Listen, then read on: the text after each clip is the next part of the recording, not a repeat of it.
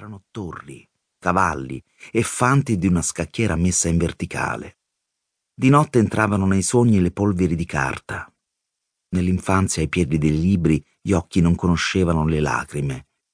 Facevo il soldatino. Il giorno era turno di su e giù nel poco spazio della sentinella. All'arrivo dei dieci anni il cambiamento, la bastionata dei libri non bastò più a isolare. Dalla città arrivarono tutte insieme le grida, le miserie, le feroce all'assalto delle orecchie. C'erano anche prima, però tenute a bada. A dieci fu collegato il nervo tra il dolore di fuori e le mie fibre. Piangevo e mi vergognavo peggio che pisciare a letto. Una canzone, i trilli di un canarino accecato per cavare di gola più limpida la nota del richiamo, una prepotenza nel vicolo.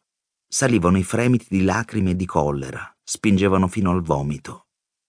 Un vecchio si soffiava il naso, si stringeva i panni addosso sbirciando in alto in cerca di spiraglio. Un cane con la coda tra le zampe inseguito dal sasso di un bambino. Una dissenteria degli occhi mi faceva scappare in gabinetto.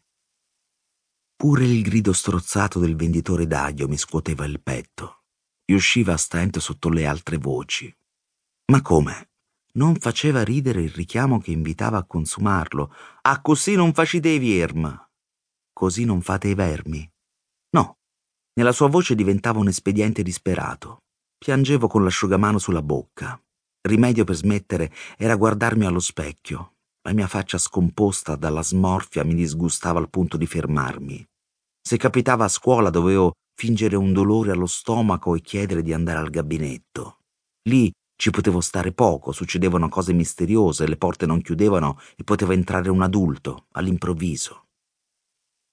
A dieci anni cominciai a cantare a bassa voce. La gran cassa della città bastava a coprire, ma dovevo nascondere il movimento delle labbra. Ci mettevo la mano, le dita a toccare gli zigomi, il palmo a fare da sipario. Mi piace ancora adesso cantare così, mentre guido. Per un effetto acustico che ignoro, sale alle orecchie un suono intenso e nitido. A scuola lo facevo durante le spiegazioni o a finestre aperte quando entrava il frastuono della città gremita. A molti spiace il chiasso dei motori, invece lo preferisco a quello delle voci.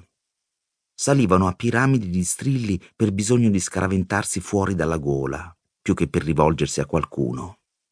Le voci della città gremita volevano annientarsi, ognuno pretendeva di sopprimere le altre.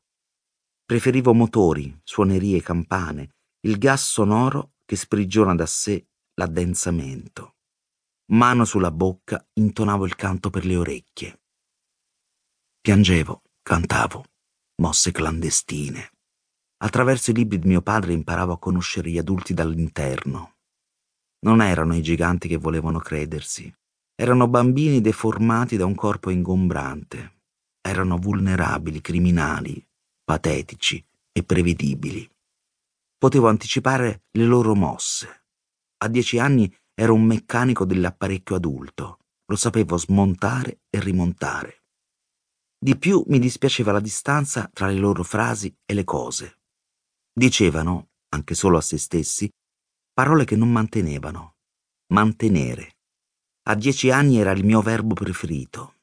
Comportava la promessa di tenere per mano, mantenere. Mi mancava.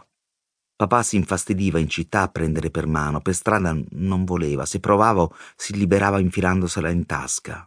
Era una respinta che mi insegnava a stare al posto mio.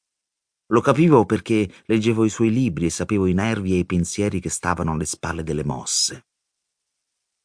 Conoscevo gli adulti tranne un verbo che loro esageravano a ingrandire. Amare.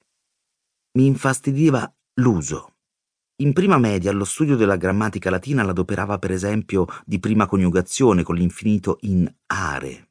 Recitavamo tempi e modi dell'amare latino. Era un dolciume obbligatorio per me indifferente alla pasticceria. Più di tutto mi irritava l'imperativo. Ama. Al culmine del verbo gli adulti si sposavano oppure si ammazzavano. Era responsabilità del verbo amare il matrimonio dei miei genitori.